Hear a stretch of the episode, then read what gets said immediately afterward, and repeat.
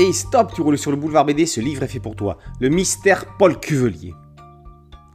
Il a participé à la création du journal Tintin, il a créé l'un des personnages emblématiques de la bande dessinée, Corentin.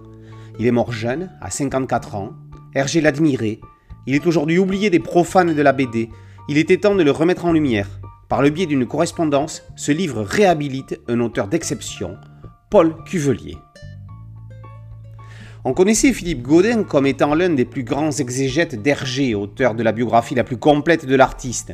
Ce que l'on savait moins, c'est qu'avant de s'intéresser au créateur de Tintin, c'est un autre auteur, Paul Cuvelier, qui suscitait son principal intérêt.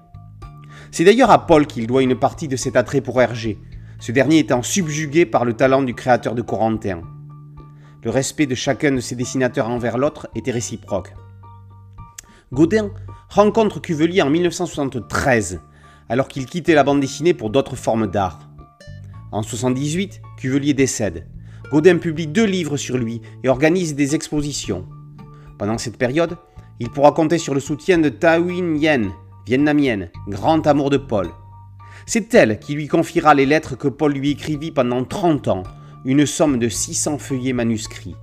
C'est une sélection de ces lettres qui sont reproduites ici grâce aux filles de Win Yen. Après un prologue constitué de courriers entre Hergé et Paul Cuvelier, dont l'étonnante découverte que Cuvelier publia ses premiers dessins dès l'âge de 6 ans et demi dans le petit 20e, c'est parti pour une histoire d'amour. Une grande histoire d'amour. Comme dans les films. Non. Comme dans les bandes dessinées.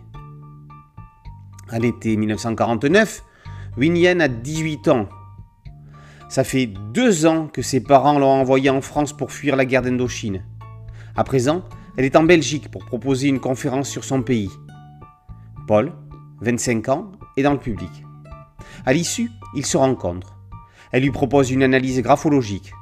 Il la relancera par courrier pour plus d'approfondissement. Ils se reverront. À partir de ce moment-là, il lui écrit au moins deux fois par semaine, certains jours plusieurs fois. Ma maison, mon pays, c'est là où vous êtes.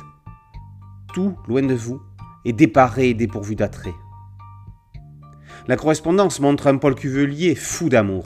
La quasi-absence de lettres de l'aimé donne une dimension encore plus forte aux échanges. L'auteur révèle des qualités littéraires insoupçonnées.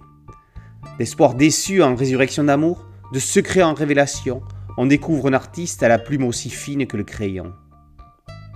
L'histoire d'amour passionné entre Paul Cuvelier et Ta n'aura pas été sans conséquences sur l'œuvre de l'auteur. Muse et tourment, la vietnamienne n'aura pas ménagé le dessinateur. Les aventures de Corentin, Flamme d'argent, Lynn, Wapi et Epoxy transpirent de leur relation tourmentée. Grâce à un travail d'orfèvre sur une correspondance d'une richesse incommensurable, Philippe Godin et Martine Merger mettent en lumière un auteur majeur du 9e art dont on parle trop peu. Le mystère Paul Cuvelier, correspondance commentée par Philippe Godin avec la collaboration de Martine Merger, et paru aux éditions Les Impressions Nouvelles. Boulevard BD, c'était un site dédié, un podcast audio et une chaîne YouTube.